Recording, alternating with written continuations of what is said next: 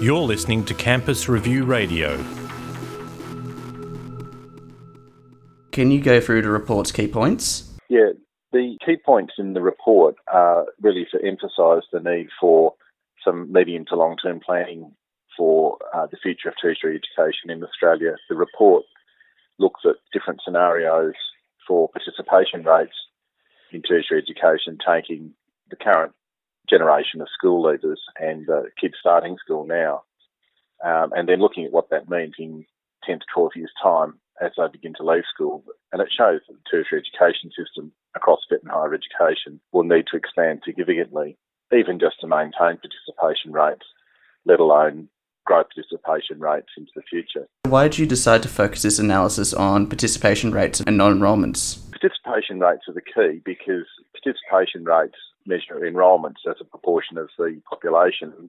What we've looked at is the size of the age cohort between the ages of 15 and 24 in 10 to 12 years' time. And what that shows is because that age cohort is actually quite a lot larger, over 500,000 people, young people more in 2028 than there is today. And as enrolments grow, the participation rates will actually fall. So just looking at enrolments alone can be a bit misleading because if enrolments grow only slowly, then participation rates will actually fall. And with participation rates, you've modelled four scenarios regarding these rates in VET and higher ed. Could you go through those? Yeah, we looked at a couple of different scenarios. One would be what happens if participation rates are held at constant levels. And what it shows is that the enrolments would have to grow a lot just to maintain participation rates. We also looked at the effect of capping enrolments at current levels, and what that shows is that participation rates will fall because the population will grow. We then looked at higher ed and VET growing in equal measure to 2020 and then at a slower rate to 2030. And what it showed is that the higher education system would have to be substantially larger to keep accommodating the level of growth that's already there. So we also looked at another model that would change the rate of growth between higher ed and VET so that VET was growing more strongly. And what that showed was that the capacity of the current VET system to accommodate that level of growth is really quite weak because enrolments and participation rates are actually falling. And that's probably the major area where government policy needs to be directed. These models didn't take into account mature age students, didn't they? No, we only focused on the prime tertiary participation age cohorts, that is, young people between 15 and 24, or probably more accurately 18 to 24. That's not to say that mature age participation isn't important. It's absolutely crucial. But the Mitchell Institute's main focus is young people, and that's why we focused on the 15 to 24 age cohort.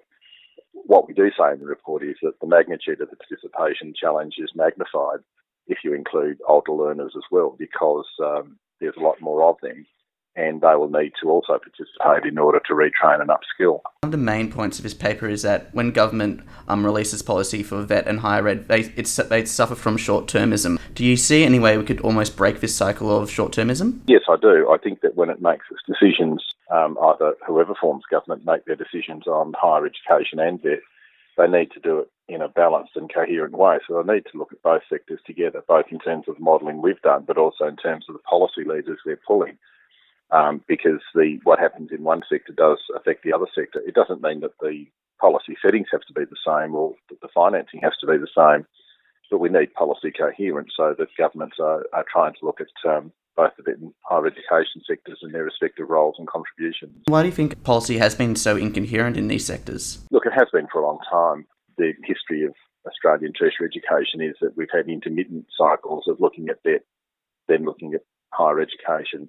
I was a member of the Bradley Review and we put forward a coherent plan across the tertiary sector as a whole, but unfortunately the previous government didn't adopt the framework we suggested. It just looked at higher ed and then did that separately. I think there's some growing recognition now in government that we do have to look at both sectors together, but we've still got a long way to go to actually get that consolidated as a mainstream way of forming policy. Do you think policymakers are beginning to see VET as a priority?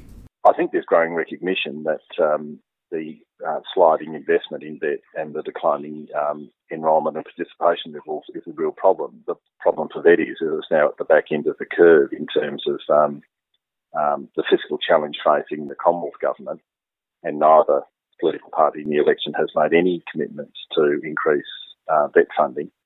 The state governments are making it a lower and lower priority every year as the challenge of schools and health funding particularly seem to be the major growth areas in state budgets, and probably public transport as well. So VET is kind of a bit lost in all of those in all of those competing priorities, and it does require really strong national leadership to elevate it again to being a national priority. The federal government needs to bring it to the COAG table. It was before COAG last year, but it seems to have.